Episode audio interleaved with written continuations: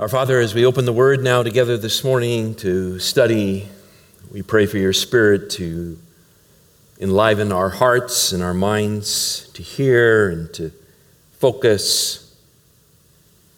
May He apply the truth of your Word to us in just exactly the place where we need to hear it today. And we ask for Jesus' sake. Amen. Well, brothers and sisters, this is, um, this is kind of an interesting time for, for Carol and I. We're, um, we're here in these last weeks, and for me, in terms of the pulpit, having finished the book of Ephesians last Sunday, yet having three more times in the pulpit with you, that led me to some consideration as to you know what, what I want to bring to you in the final few weeks that I have here. And having had the opportunity over these last years to preach and teach uh, more than a thousand times among you, there were many, many possibilities of things to choose from. So, just thinking about that reality and the transitions that are going on here, and just saying how excited Carol and I are for all of that, but also recognizing, as uh, Paul said there in Ephesians 6, the schemes of the devil, and how he would like nothing more than to really get in here and disrupt this fellowship, and the vulnerability that always happens when there are major transitions. Just thinking through that, I, I've come to three sermons that I have previously preached in this pulpit that I want to repreach for you, the first of which is this morning. So, three messages, and uh, they're a bit of a trip down memory lane. They go back a number of years, so it'll predate some of you for sure. So, for you, it'll be the first time. For others of you, if you remember it, just pretend that you don't. And, uh, but in any case, just pray that the Spirit of God applies it uh, for you. So, let me ask you a question as we just kind of get going here together this morning. Have you ever wondered what your voice sounds like? Have you ever wondered what your voice sounds like? You know, we see ourselves in a picture, and for most of us, we're not usually very happy with the, the way it comes out. Do I really look like that? Yeah, actually, afraid you do. Uh, and we love you anyway, and isn't that wonderful? Um, but your voice is also that way. When, when we speak, we hear ourselves, but we hear ourselves mitigated through our own inner ear and, and so forth. So we think we sound one way, and then you hear yourself in a recording, and you say, Really? So I'm ugly and sound like Donald Duck. yep. But people still love me anyway. So that's good. But the question I really want to get after this morning is, is how do other people hear me, not in terms of my audio quality, but in terms of my character quality? How do they hear me in terms of my speech? In Proverbs chapter, excuse me, in Ephesians chapter 4 and verse 29, we will get to Proverbs, but in Ephesians chapter 4 and verse 29, Paul says, Let no unwholesome word proceed from your mouth, but only such a word as is good for edification according to the need of the moment, that it may give grace to those who hear. That it may give grace to those who hear. So, does my speech give grace? That's really the, kind of the question we're after. Not, not what do I sound like, but, but does my speech confer grace on people? About 12 years ago, Jerry Bridges wrote a, a book entitled Respectable Sins. Respectable Sins. And the premise of his book is that, and I quoting him, I'm quoting him here, his premise is that we conservative evangelicals have become so preoccupied with the major sins of society that we have lost sight of the need to deal with our own more refined or subtle sins. In other words, we're paying so much attention to everybody else's sin that we have this whole package of our own that we just sort of gloss over and it becomes somewhat respectable. Things like gossip or murmurings or divisions and dissensions or backbiting or flattery or lying or exaggerations, name calling, and coarse jesting. Those are a few of the, quote, more respectable sins. Open up your Bibles, if you're not there already, to the third chapter of James. To James chapter 3.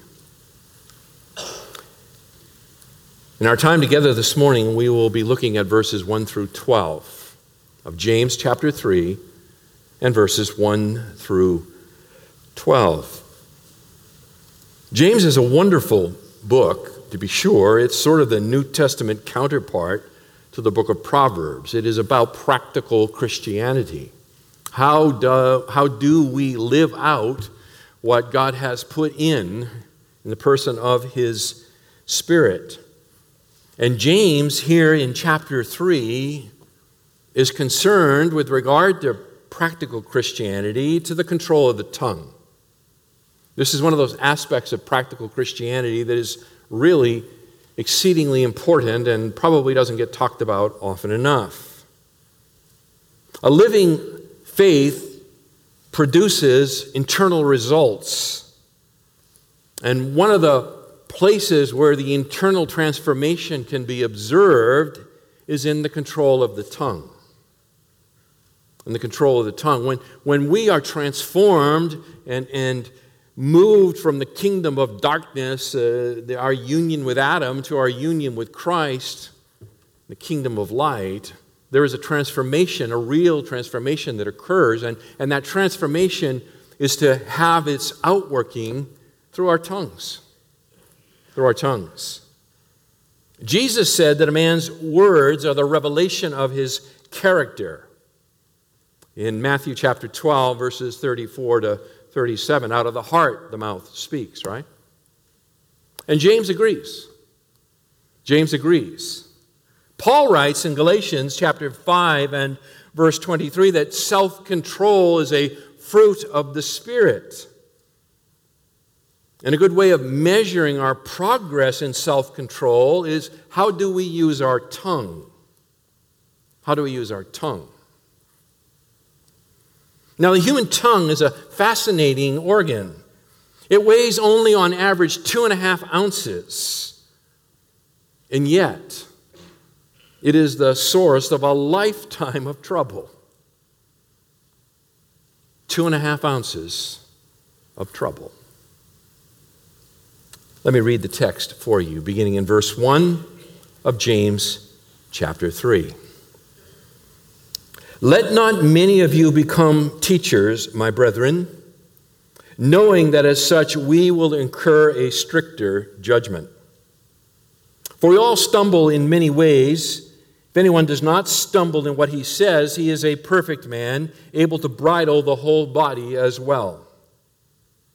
Now, if we put the bits into the horses' mouths so that they will obey us, we direct their entire body as well. Look at the ships also. Though they are so great and are driven by strong winds, are still directed by a very small rudder wherever the inclination of the pilot desires. So also the tongue is a small part of the body, and yet it boasts of great things. See how great a forest is set aflame by such a small fire. And the tongue is a fire, the very world of iniquity. The tongue is set among our members as that which defiles the entire body and sets on fire the course of our life and is set on fire by hell. For every species of beasts and birds, of reptiles and creatures of the sea is tamed and has been tamed by the human race. But no one can tame the tongue. It is a restless evil and full of deadly poison. With it we bless our Lord and Father, and with it we curse men who have been made in the likeness of God. From the same mouth come both blessing and cursing. My brethren, these things ought not to be this way. Does a fountain send out from the same opening both fresh and bitter water? Can a fig tree, my brethren, produce olives or a vine produce figs? Nor can salt water produce fresh. In these 12 verses here, I think James provides for us a threefold self diagnostic. A threefold self diagnostic regarding the tongue. And I want to look at this together so that we might flee to Christ. There's more than enough here to, to bring condemnation on us all. But as we look at this diagnostic, diagnostic it's ultimately designed to drive us to Christ for the daily grace we need to grow in this vital aspect of practical Christianity. So, first step of this self diagnostic in verses 1 through 5 is this we must remember that the tongue is important. Okay? verses 1 through 5, we must remember that the tongue is important. Paul says, Let not many of you become teachers, my brethren, knowing that as such we shall incur a stricter judgment. It's interesting that James begins here the topic of the tongue, and he, and he does it by singling out those in the congregation, and he includes himself here, right? Look at this. He says, um, We shall incur the stricter judgment. He singles out those whose primary ministry among the people of God comes through their mouth. They're the first up. The Proverbs say in Proverbs chapter 10 and verse 19 when there are many words, transgression is unavoidable, but he who restrains his lips is wise. Those whose ministry is primarily a spoken ministry, a ministry that comes through their mouth, know how easy it is to sin with our mouths. Now, the danger is in a congregation that, that highly values the Word of God, because a congregation like this one that highly values the Word of God also then highly value those who teach it. And that's a good thing. But there's a danger sort of associated with that. And the danger is this that, that a congregation that properly exalts the teaching ministry can unwittingly foster unbiblical ambitions among the members. Let me say it again. A, a congregation that properly exalts the teaching ministry, and, and Paul informs the church at Corinth, right, as they're as they're being tossed back and forth by the issue of the gifts and how they're used and so forth. And, and Paul says, earnestly desire the greater gifts, apostles, prophets, teachers, above the splashy gifts like miracles and tongues and all that sort of thing. So it's the proper thing to, to value the, the teaching ministry, but in doing so, the danger lies in unwittingly fostering the, the unbiblical ambitions that can come up among those in the membership those that are part of the body. In other words, the position of the teacher can become a sought after office that draws both men and women who are neither called nor qualified to speak for God. And I think that's what James is dealing with here. James says, We shall incur the stricter judgment. When will this judgment come? I think the Bible would teach us that the judgment would come at the Bema seat. That when the rapture happens and, and the church is caught up to be with Christ, and there's a, the, the series of, of evaluative, evaluative judgments at the Bema seat. That Paul speaks of it in 1 Corinthians 3 10 to 15, 2 Corinthians 5 10. There at the Bema seat, Christ himself will will judge, will evaluate the, the quality and the consistency of the teachers and their teaching. In other words, we who teach will be evaluated based on whether our words are true. Do we teach truth or opinion? Are they edifying to the believers? And do our lives back up our teaching? Do our lives back up that which we have taught? Let not many of you become teachers, James says, because there is a strict judgment involved in this. This warning applies obviously to the elders and, and people like that, but I think it, it derivatively certainly applies to each and every one. We all teach at one level or another whenever we open our mouths and dispense wisdom or opinions. And so there is that evaluative aspect when we open our mouths. When you give advice to someone else, whether they ask for it or not, you have placed yourself in the role of a teacher, and there is going to be an evaluation of all of that. Judgment is according to the principle, this is the principle the greater the influence, the greater the responsibility. The greater the influence, the greater the responsibility. Those who speak for God are strictly accountable for what they say. Strictly accountable for what we say. Beloved, if it's true that, as Jesus says in Matthew 12 36, every careless word that people speak, they shall give an accounting for it in the day of judgment, then how much more for those of us who are regularly engaged in the teaching ministry? It's a serious thing. It's a very, very serious thing to stand among the people of God, to open the Word of God, and to begin to teach. Right. Should it scare us off? Is the purpose of this message to drive every single one out of the congregation who has any thought about teaching? No, not at all. But it is to bring a sense of sobriety to the task. Verse 2, James goes on, he says, For we all stumble in many ways.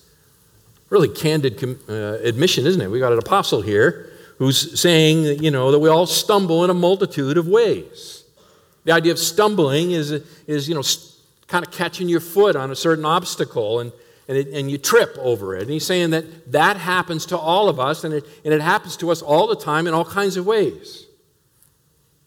Now, metaphorically, here, he's, he's speaking, this stumbling is not the accidental kind of stumbling, it's, it's a failure of duty, it's a, it's a mistake that's blameworthy, it's sin. For we all sin in many ways, is the idea. If anyone does not stumble in what he says, when one does not sin in what he says, he is a perfect man, able to, uh, to bridle the whole body as well. In other words, that we all sin.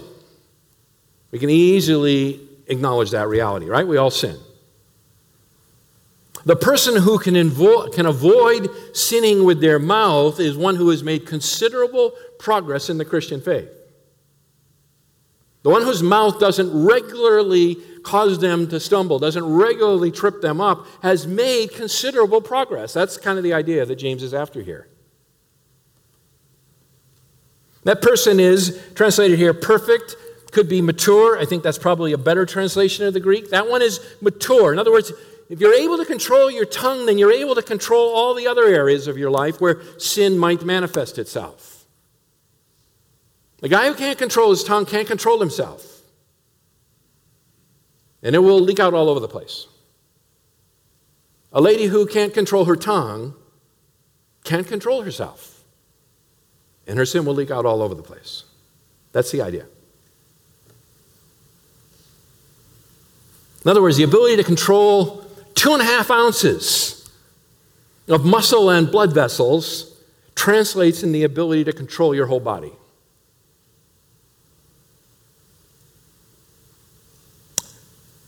James applies and illustrates this statement in two ways. Verse 3 and 4 the bit and the rudder. Right? The bit and the rudder. Verse 3 Now, if we put the bits into the horses' mouths so that they may obey us, we direct their entire body as well. That's his illustration of this. I mean, think about this for a moment. How do you control an animal that weighs a thousand pounds, is capable of running 25 miles an hour for an extended period of time with a 200 pound man on his back? How do you control an animal like that? By controlling its mouth. By controlling its mouth. It, it seems rather obvious to us, doesn't it? I mean, you put the bit in the horse's mouth, not under their tail. And when we control their mouth, we control the entire animal. We, we make it conform to our wishes. That's what James says. It's just an observation of life. Verse 4, he, he brings up the, the nautical illustration of the rudder. Behold, the ships also, though they are so great and are driven by strong winds, are still directed by a very small rudder wherever the inclination of the pilot desires. Now, we might have this idea in mind that in the ancient world, the ships were all small.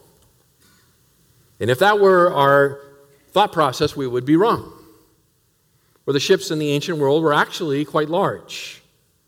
According to Acts chapter 27, verses 37 and 38, the ship carrying Paul to Rome had 276 people aboard it, plus a full cargo of, excuse me, of wheat. It was a very large ship. And yet, despite the strong winds, despite the size of the vessel and so forth, it's steered by the pilot, James observed, by a small oar like projection that's fastened to the stern of the ship. I mean, it's really pretty amazing, isn't it?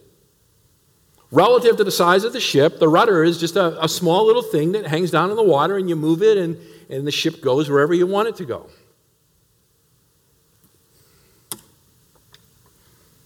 Verse 5. So also the tongue is a small part of the body, and yet it boasts of great things. James is applying the, these images of the of the ability to move the horse and the ability to steer the ship back to the tongue. And, and the idea is that which seems small, that which seems insignificant, has great control over a person's life. In a certain sense, your, your tongue predicts your destiny. It's a serious matter. Now, here, James is, is personifying the tongue He's, he's conscious here of the great, or, or, or, or he, by personifying the tongue, the tongue becomes conscious of its own great power and, and, it, and it arrogantly boasts of its ability to, to you know, do whatever it wants to do, right? Verse 5 the tongue is a small part of the body, yet it boasts of great things.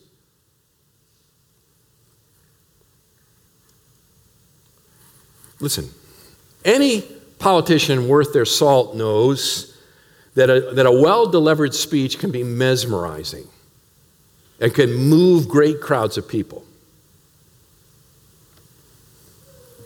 It can call them to action.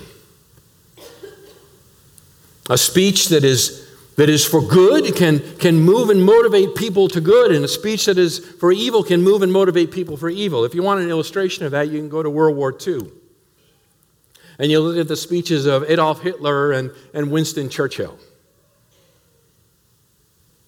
Adolf Hitler, by the way, was a, a really uh, quite accomplished um, orator. It was just designed for evil. James continues Behold, behold, or see how great a forest is set aflame by such a small fire. The, the power that's, that's here in our tongue and, and, and is revealed in this final metaphor the, the power of the flame.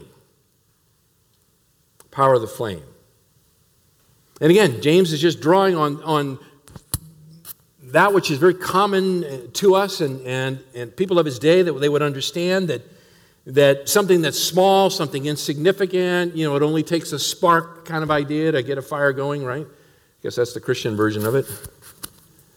And a small flame can burn a forest down.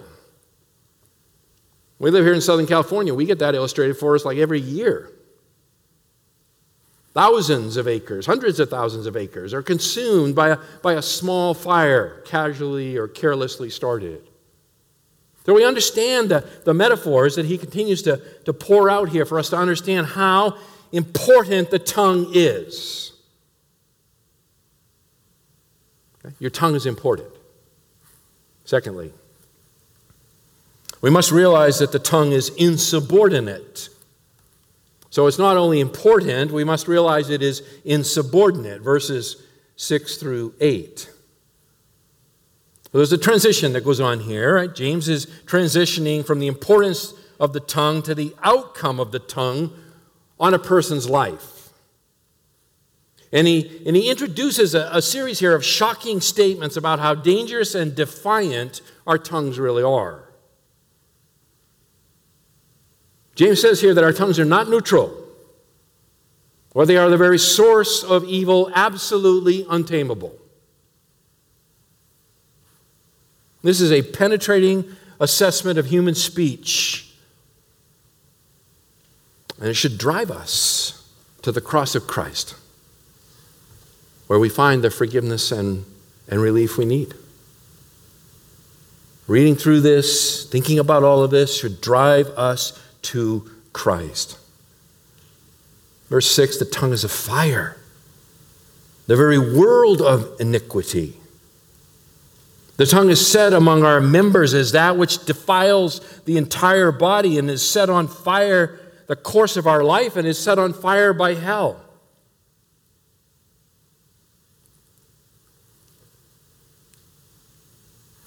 James here just he speaks of the tongue as the focal point of all iniquity. Now, Jesus correctly locates the source of iniquity where? It's in the heart. And James would agree to that. But James is just focusing on the, that that which was in the heart is what's vocalized out of the mouth.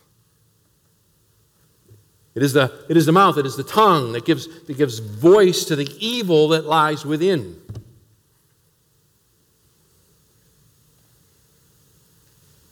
The Proverbs are replete with warnings about the destructive power of the tongue. Proverbs chapter 16, verses 27 and 28. A, a worthless man digs up evil while his words are as a scorching fire. A perverse man spreads strife, and a slanderer separates intimate friends. Proverbs 25, verse 23. The north wind brings forth rain, and a backbiting tongue, and angry countenance. Proverbs 26, 18 to 21. Like a madman who throws firebrands, arrows, and death, so is the man who deceives his neighbor and says, Was I not joking? For lack of wood, the fire goes out and where there is no whisperer, contention quiets down. Like charcoal to hot embers and wood to fire, so is a contentious man to kindle strife.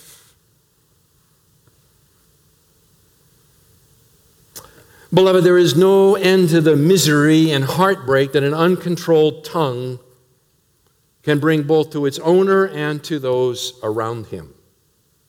No end to the misery. One of the ways that the tongue brings destruction is through criticism. One of the ways that the tongue brings destruction is through criticism. Remember poor Moses. Hmm? Stuck in the desert for 40 years with 2 million critical people. He wanted to die. They didn't like the food. They didn't like the scenery. They didn't like the destination. And they didn't like the tour director.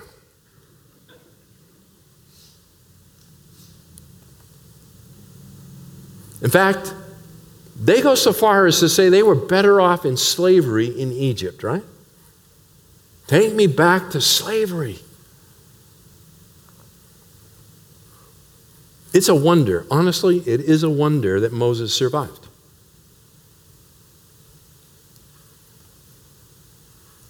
When we criticize, when we criticize, we assume the position of a spectator rather than a participant. Say it again. When we criticize, we assume the position of a spectator rather than a participant. Rather than coming alongside and, and helping, instead we sit back and we vocalize our disapproval. Rather than becoming part of the solution, we're part of the problem. One writer said this, I think he's right on here. He says, When we're young, we whine. When we're old, we criticize.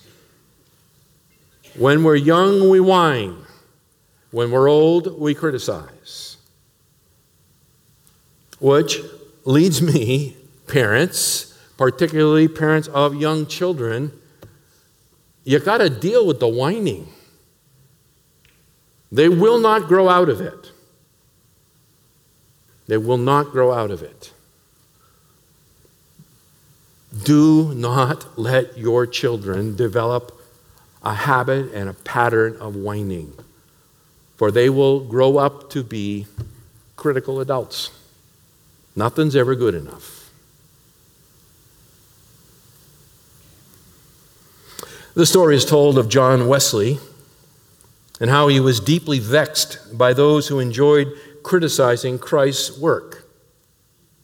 Once, while he preached, a lady with a critical spirit glared at his new necktie. After the service, she told him, The strings on your tie are too long. It is vain and an offense to me. I don't like your suit, basically.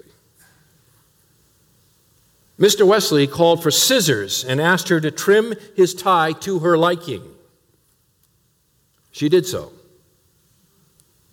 Then Mr. Wesley said, Let me have those scissors. I hope you too will not mind a bit of correction, for your tongue is an offense to me. It is too long. If you will stick it out, I will trim some off. Now, I'm not sure he really said that, okay? It may be one of those apocryphal sayings, to be sure, okay? Preachers use this all the time, by the way, as sermon illustrations, but nobody quotes a source. I looked. Anyway, even if it's not true, it's still good.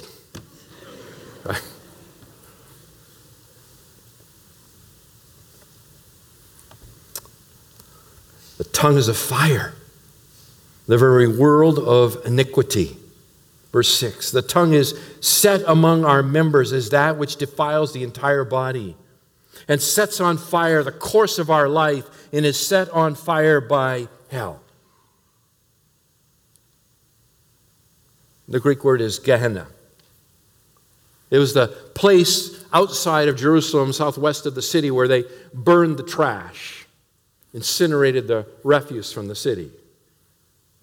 It was filthy, stinking, disease infested place with continual fires belching out black smoke. Perfect illustration of the place of eternal torment. James says that the source of the destructive fire of an uncontrolled tongue is hell itself. Beloved, an uncontrolled tongue, it's like a, a direct pipeline to hell. That's James's point. And its filthy fire burns both our lives as well as everyone around us. I mean, how many churches have suffered from people whose speech is more fitted for hell than it is for heaven, huh? Just think about that. I do think about that. And have been praying for a long time for this body. That during this important transition period, that we don't sin with our mouths, that we don't import the smell of hell into this fellowship by our own critical spirit.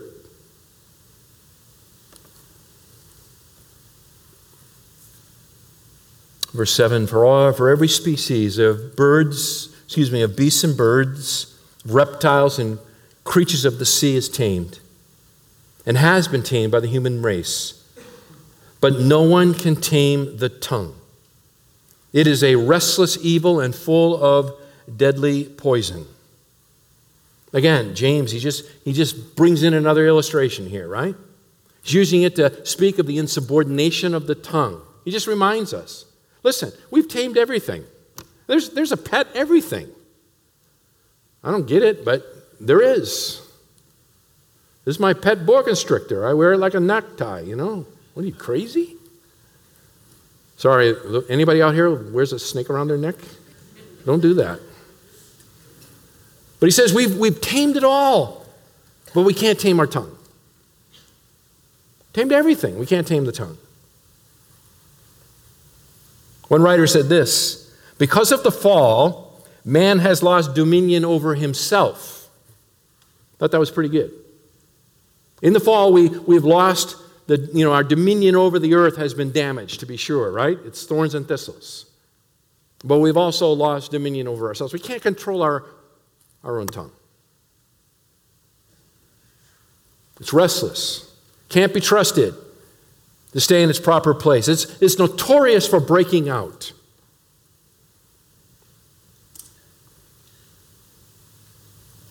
Remember, remember, the tongue is important. Secondly, we have to rec- realize, rather, that the tongue is insubordinate. Third, we must recognize that the tongue is inconsistent. Okay? It's important, insubordinate, and inconsistent. Verses 9 through 12. Whether we bless our Lord and Father and whether we curse men who have been made in the likeness of God.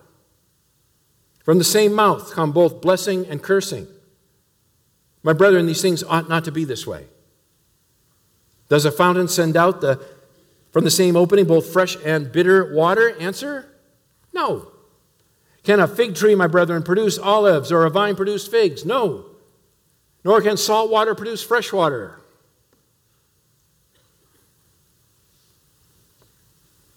Christians, we fall prey to the tongue. It's not just those who are outside the church, right?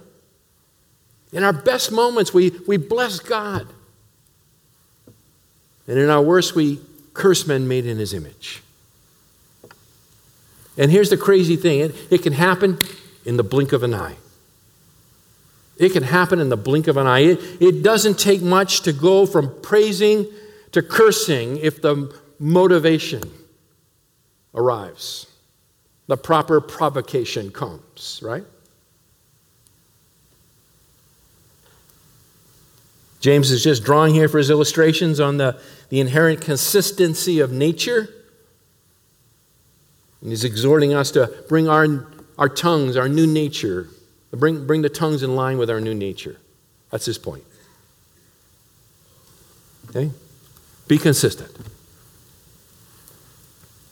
Now, how do we bring all that about? How do we grow in the control of our tongue? How, how do we use our tongue to bless and not curse? The answer is to walk by the Spirit. It is to walk by the Spirit. In other words, to be going in the same direction that the Spirit is going. Well, how do we do that? Let me suggest some things for you as we finish our time here. Let me suggest some practical things. First, take in great quantities of Scripture so that your vocabulary changes and becomes God's. You'll actually begin to think and speak in biblical language. You begin to think and speak God's thoughts after Him. Just take in huge quantities of it. How much? More.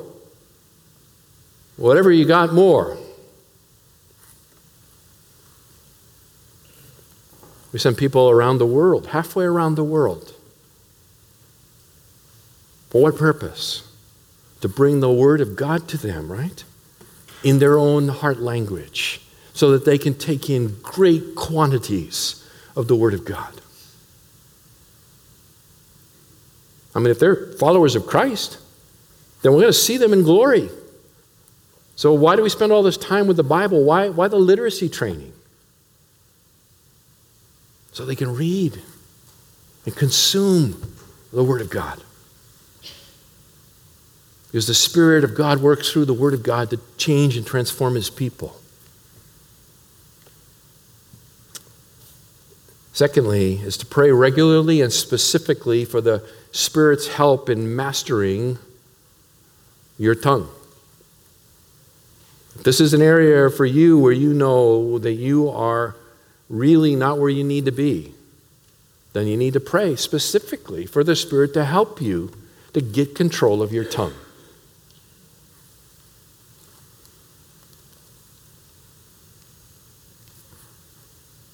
Third, Refuse to participate in gossip, slander, boasting, flattery, lying, and other sins of the tongue. Refuse to participate. In other words, if it's happening, turn and walk away. Or if you're bold enough, rebuke those who are so engaged. Do not enter in. And when you fall into one of these, and we do. We need to quickly repent and seek the forgiveness of all who are involved. If it's one person privately, then it's a private repentance and, and asking for forgiveness. If you, if you sin publicly, then it needs to be a public repentance. There have been a number of times through the years here where I've had to come and repent publicly before you for something I have said.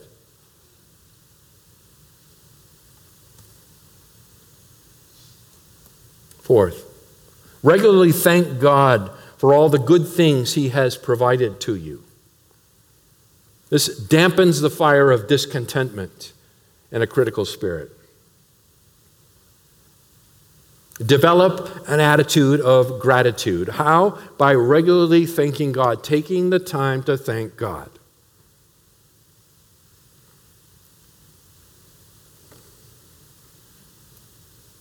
Fifth,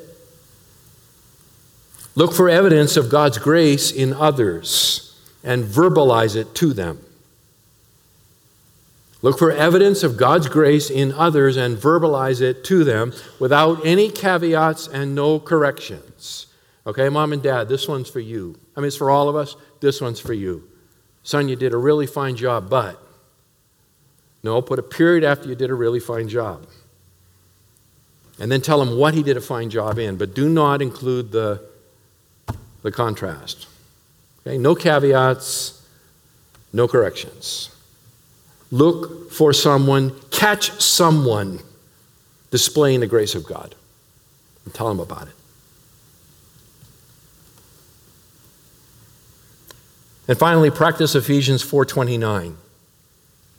Or as my mother used to say, if you don't have any good thing to say, then don't say anything at all. It's funny how mothers know that sort of stuff, huh? Pray that God would change your heart toward that person. Begin to pray for that person in particular, that God would change your heart toward them so that you would have something good to say, so that you could find the evidence of grace, so that you could be thankful for them. I get it, in a body this size, you know, there's a certain amount of rubbing that goes on that's less than comfortable. We need to get over it.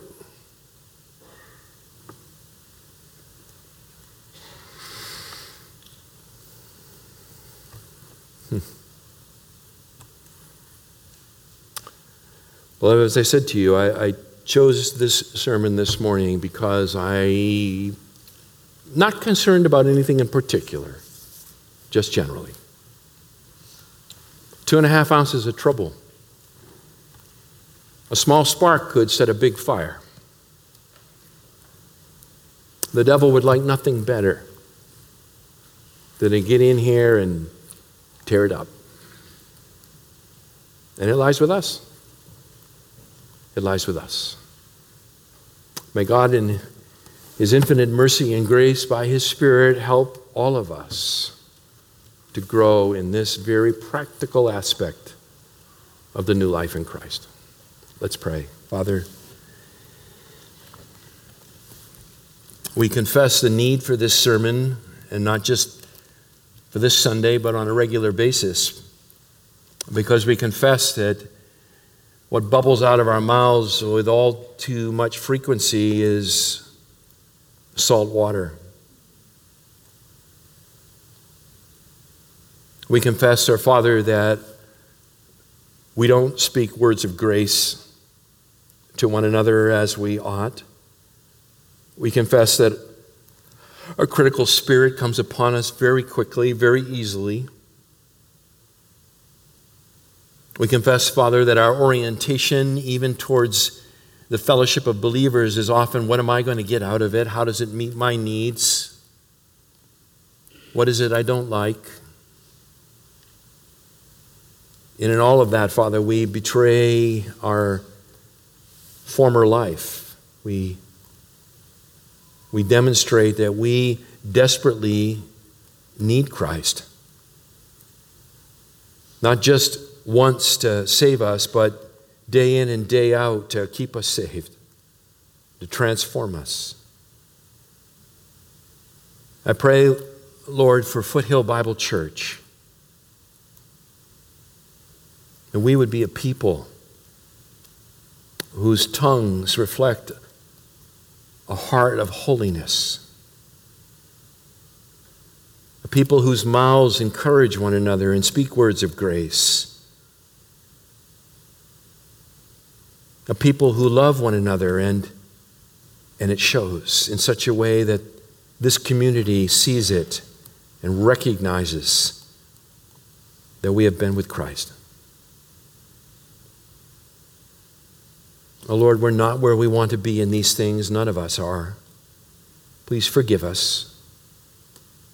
And by your Spirit, just strengthen us, Lord. Reinvigorate us for the work. We ask in Jesus' name. Amen.